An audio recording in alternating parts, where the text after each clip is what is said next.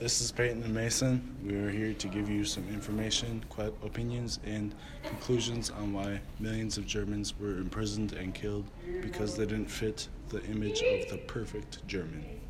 Hitler felt very strong about race. He wanted his race to be superior among all of races. Hitler's ideal look of a perfect German was bl- blonde, blue eyed, and tall. He persuaded millions of Germans that they were master race and that they had a special destiny.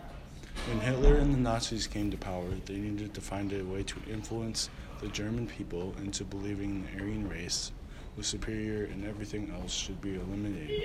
Even millions of German people were with Hitler through everything and believed in him were killed because they didn't meet the criteria, or people were physically or mentally disabled because they couldn't be turned into an Aryan. Hitler went even as far to send certain people to Norway and impregnate them to have the perfect look blonde hair, blue eyes, and tall. Hitler was a perfectionist and he became so involved and became so focused on his beliefs that he was willing to do anything and everything to accomplish his goals and desires.